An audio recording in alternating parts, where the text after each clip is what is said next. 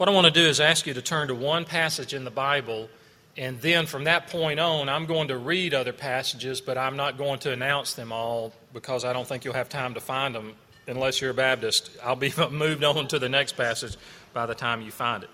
But let me invite you to look at the book of Acts, chapter 4, and I would like for us together to read over one passage where we first meet a man named Barnabas. Now, as I mentioned, this is the fourth in a series of four on the subject of encouragement. The Bible instructs believers to encourage one another. We've looked at passages in Hebrews and Philippians that say such.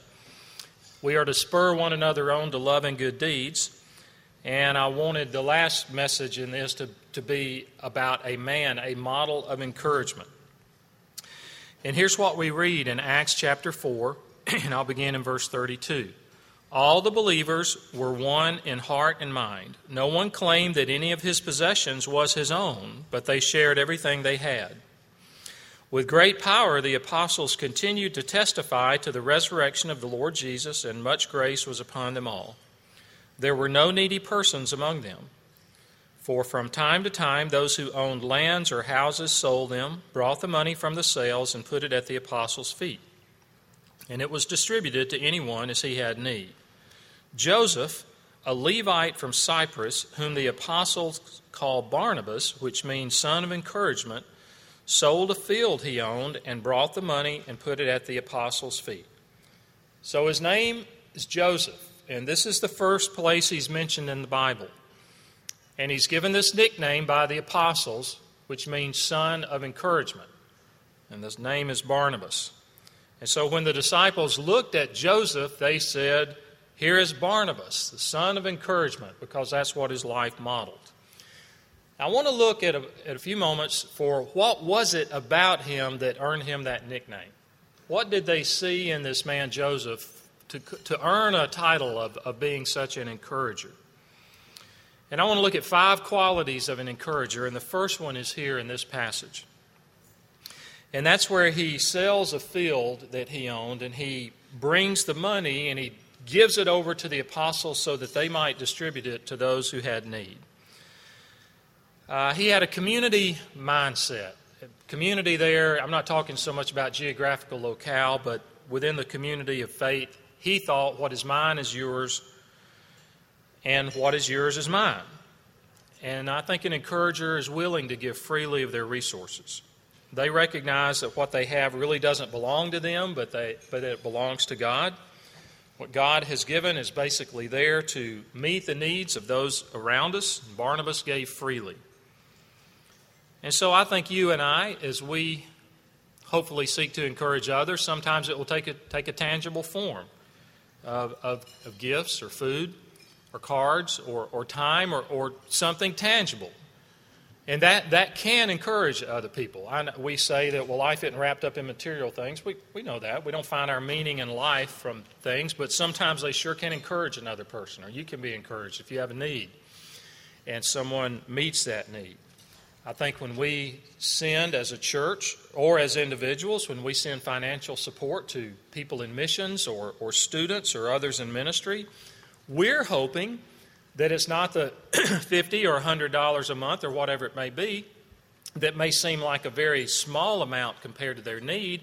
We're hoping it's encouragement, that, that there'll be more there necessarily than the dollar amount. But when we give our time or our talent or our resources, one of the privileges I have as a pastor is to speak on the church's behalf sometimes when there are gifts to uh, to people that, say, are raising support to do some kind of ministry. Uh, I'm grateful. Sometimes the responsibility falls on me or the privilege to call them and say, Our church wants to commit this, a one time gift or a monthly amount. And I'm just, um, I'm sorry that more people, that I can't put it all on a conference call to the whole congregation, sometimes to hear the joy and elation that these people express. I remember a few years ago, there was a, a young uh, woman who had gotten out of college and she was going to serve with the campus ministry, with our denomination's campus ministry, I think at a, a small school up in Tennessee. I don't remember the specifics.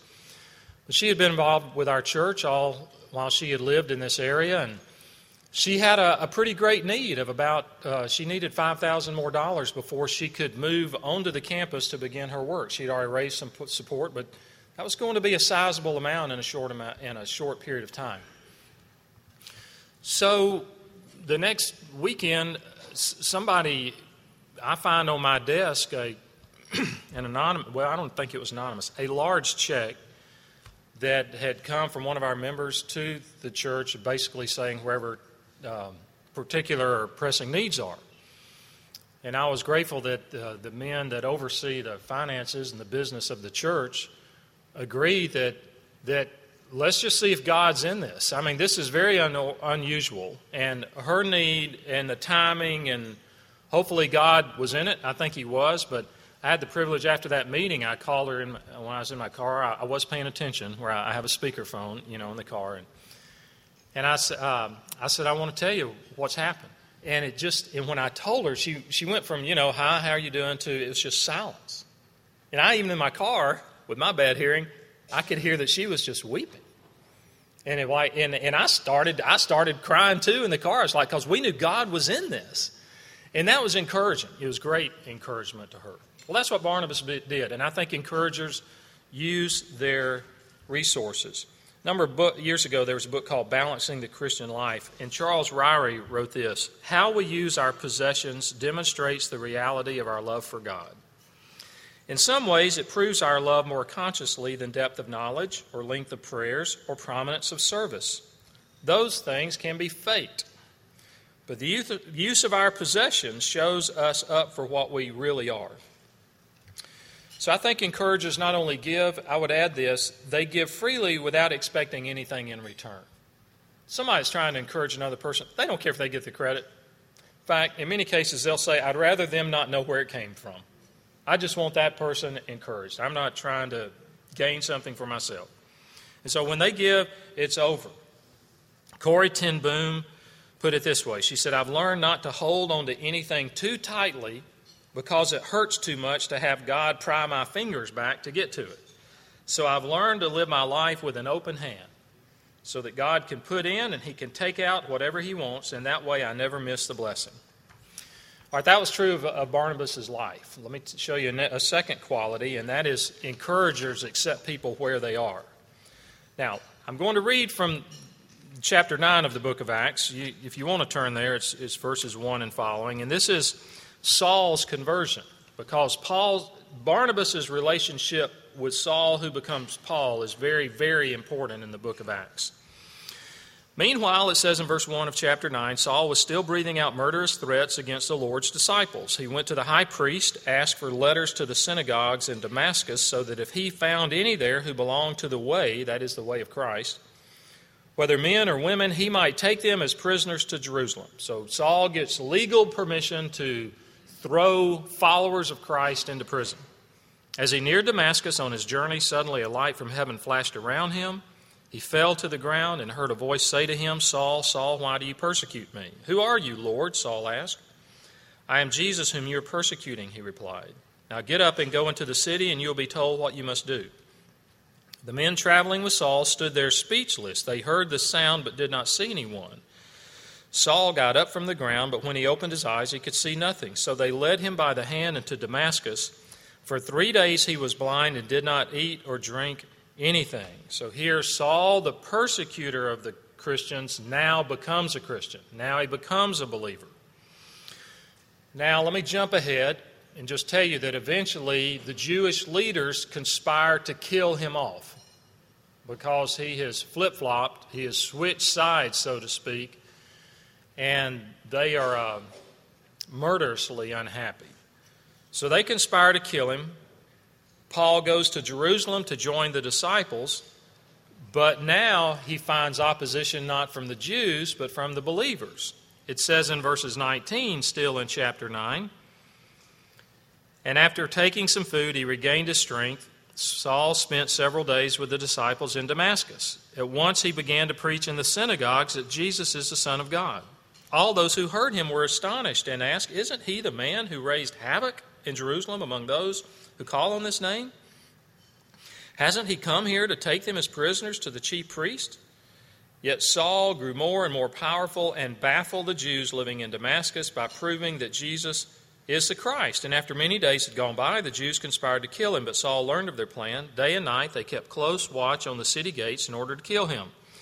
But his followers took him by night and lowered him in a basket through an opening in the wall. When he came to Jerusalem, he tried to join the disciples, but they were all afraid of him, not believing that he really was a disciple. Now, enter Joseph, called Barnabas. But Barnabas took him and brought him to the apostles.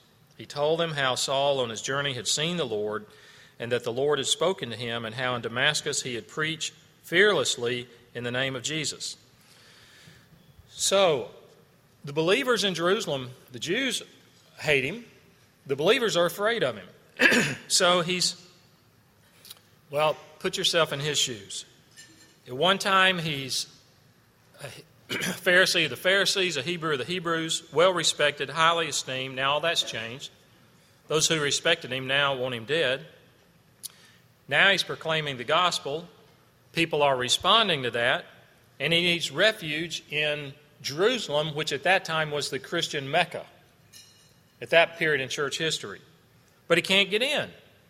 He can't get in because they recognized hey, this was the guy who's a persecutor of the church. They had a reason for their concern. a number of years ago, I went to Eastern Europe. The church sent me there on a vision trip. And I was surprised at that time to learn in Romania that in the years before that, in the 1980s and early 1990s, leading up to when things changed so much as far as freedom with the gospel, one in four people attending church were government informants. So, in other words, if there are 40 of us here today, I don't know how many people here, 10 of you would have been government informants. And you would go back and report who you saw at this meeting and anything that was said and whether I violated any codes of speech and so forth, like that. Two trips to Cuba, both times I've been, we had tour guides because the travel agents, all the travel industry is run by the government in Cuba. Um, don't get me started on that. But that, and it, there'd be two bus drivers, and they work for the government. And they'd come into every meeting and listen to what we said. So in Havana, at the largest Methodist church in Havana, we were there on Sunday morning, and the preacher preaching begins to direct his sermon at the informants in the congregation. I've never seen anything like it. By the way, I was there again a year on the one year anniversary of 9 11, and in that church, they prayed for people in America. They were very concerned. And they gave observation to the one year anniversary of 9 11 in praying for us. so, though we've not, if we've grown up in America, not lived in that kind of environment, you would constantly be on the lookout for spies and questioning people's motives. Why is that person here? Is it to hurt us or is it because they want to worship? So they, they just assume with Saul, uh, there's, a, there's an angle here, and this, this is not safe. But it tells us, now, if you remember, I'm talking about encouragement. Barnabas looked past that. And so Barnabas takes him and he brings him before the apostles and he speaks on his behalf. So, an encourager has the capacity to see beyond a person's past, like Barnabas did with Saul. Encouragers are willing to accept you where, where you are and help you get to where you need to be. They're the kind of person, and hopefully you've got at least one of these in your life. They don't look at your past, they don't even look at your reputation. They have a wonderful ability to say, just let the past be the past. We are starting fresh right now. That's the attitude of an encourager. And they realize that none of us come to Christ with any particular advantage, that we've all sinned and come short of the glory of God. And so they make allowances, not excuses, but they make allowances for people's faults and try to take people where they are. There's an old column from Dear Abby, and a woman writes to her and said, I'm 44 years old. I'd like to find, find a man my age with no bad habits. And I wrote down what Abby wrote back so would I. There are no people with no bad habits. There are no people of any age with no faults. And so we have to make allowances for each other's faults. So uh, I'm going to move on. The first quality of encourager, I think they give freely of their resources. Secondly, encouragers accept you where you are. The third quality is I think encouragers get excited about the progress others make. Now, now I'm jumping ahead to Acts chapter 11, verses 19 and following. And here's what it says Now, those who had been scattered by the persecution in connection with Stephen traveled as far as Phoenicia, Cyprus, and Antioch, telling the message only to Jews. Some of them, however, men from Cyprus and Cyrene, went to Antioch and began to speak to Greeks also, telling them the good news about the Lord Jesus. The Lord's hand was with them, and a great number of people believed and turned to the Lord. And then verse 22 says this News of this reached the ears of the church in Jerusalem, and they sent Barnabas to Antioch. So the mission work is spreading now it's getting further out, reaching other people, and they're responding. And so back back with the leadership in Jerusalem, like I said, that was kind of the mecca. I wish I had a better. that was home base for for the for the Christian leadership. They hear about that and they say, Barnabas is our man. Let's send him there to those new believers. Why did they send him? Well, it's my opinion they sent him because I think what new believers need more than anything else is encouragement. Because with all their questions, I mean, they certainly need prayer, they need instruction, they need mutual fellowship, uh, but they need encouragement. And it goes on in Acts 11. After Barnabas is sent, here's what happened. When he arrived and saw the evidence of the grace of God, he was glad and encouraged them all to remain true to the Lord with all their hearts. He was a good man, full of the Holy Spirit and faith, and a great number of people were brought to the Lord. Now, notice what happened. They send Barnabas over to this newly converted group of people. He sees what's happened, and he says, This is genuine. He is truly glad. He doesn't say, Well, you know, in a couple of years from now, you'll be mature like the rest of us, you know, down in Jerusalem. He doesn't diminish what's been done. He rejoices with them. He's glad and he encourages them, and more people come to faith. So I think encouragers, they get excited about the progress of others. There's no one upmanship, there's no competition, there's no talking down to them as though, well, y'all really don't, y'all don't really know anything. I did a funeral for a man here in our church a number of years ago, and one of his adult sons spoke some words of memorial about his father. And I've never forgotten what this son said. Uh, one of the things he said.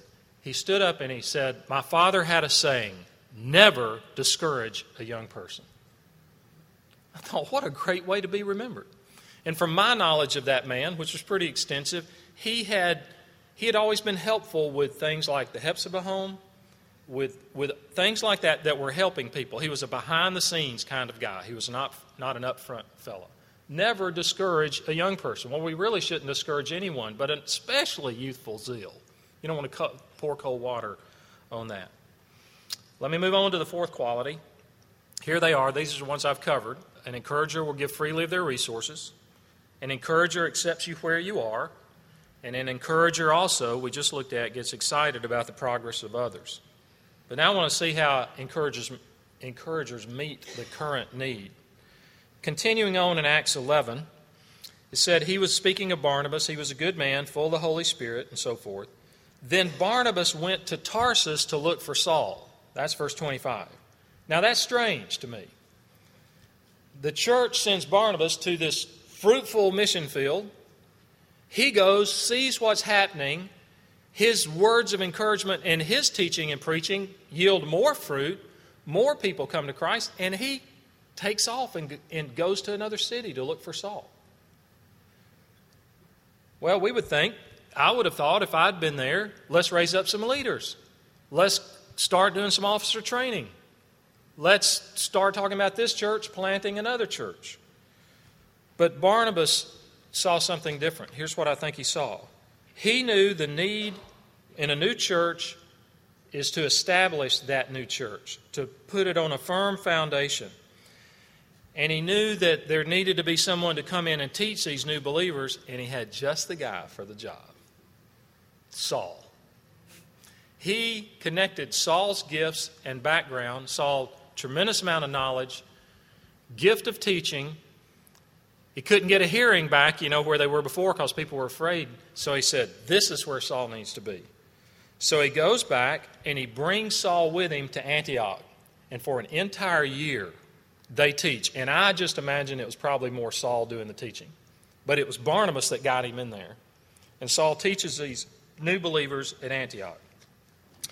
So, my fourth characteristic is that they meet the current need. They know how to network. Barnabas saw they need to be taught. Saul needs a place to teach. He's got those gifts. I'm going to bring those together. And so they're, they're not out for personal glory. Their concern is meet this need. Now, who do you know on our church staff like that? He's not here today, but he filled in for me. I mean, I've never met a networker like John Kinzer.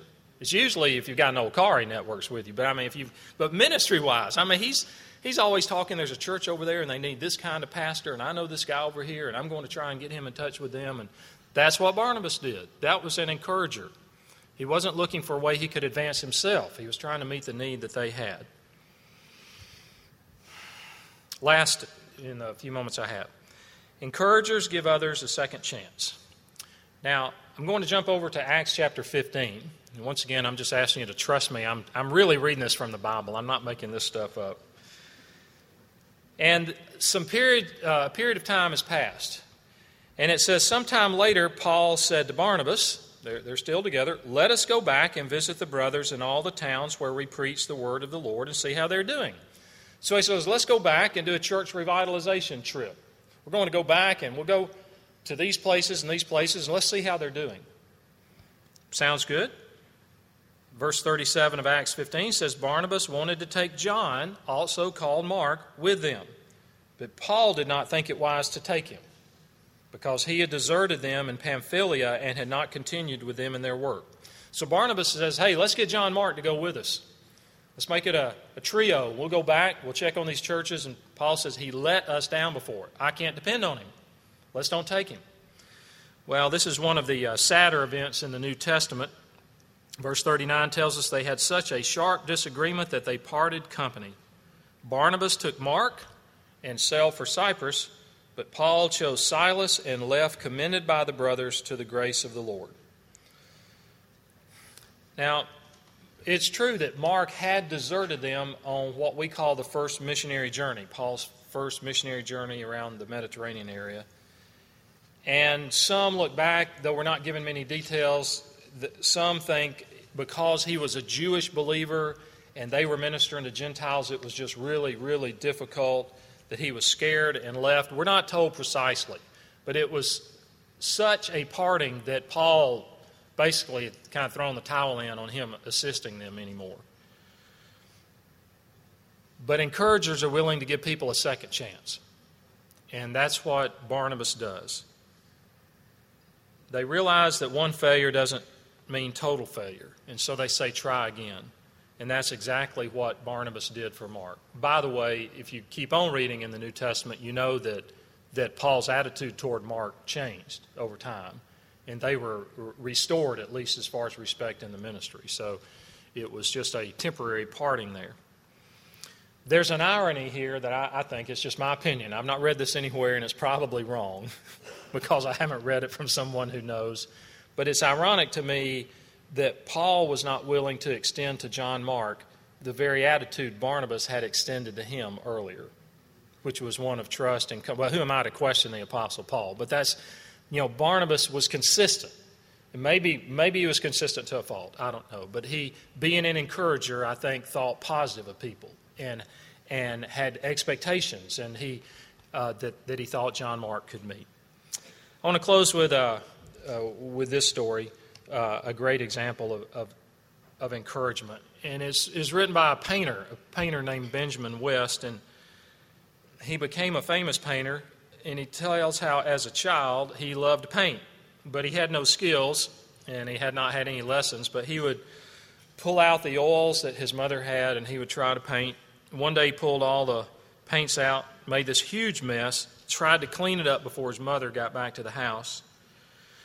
She came and he was embarrassed. There's this huge mess in the house. and he thought she was going to be upset. She comes over, picks up the painting, and says, My, what a beautiful painting of your sister. And then she leans over and kisses him on the cheek and walks away. Benjamin West later wrote, With that kiss, I became a painter. From that word of encouragement. So I'm leaving you with this. Are you attempting to be an encourager to others? Are you asking, as you are with people today and tomorrow, what is God doing in that person's life? How can I help? Can I help? Of course, do you know Christ today? That's most important. Romans 10 says, If you confess with your mouth Jesus is Lord and believe in your heart that God raised him from the dead, you will be saved. Let's pray together. Our Father, we see in Barnabas attributes of Christ and the expectations of others, the encouragement to others, the generosity with his own possessions to help those with great needs, uh, the desire to help and not be recognized, the desire to see that needs were met with those, those new churches at Antioch through the teaching gifts of Saul. And we thank you for that. We pray that you would help us today to be more astute and more alert to needs around us and to seek to be an encouragement to those, especially our brothers and sisters in Christ. And we pray in His name. Amen.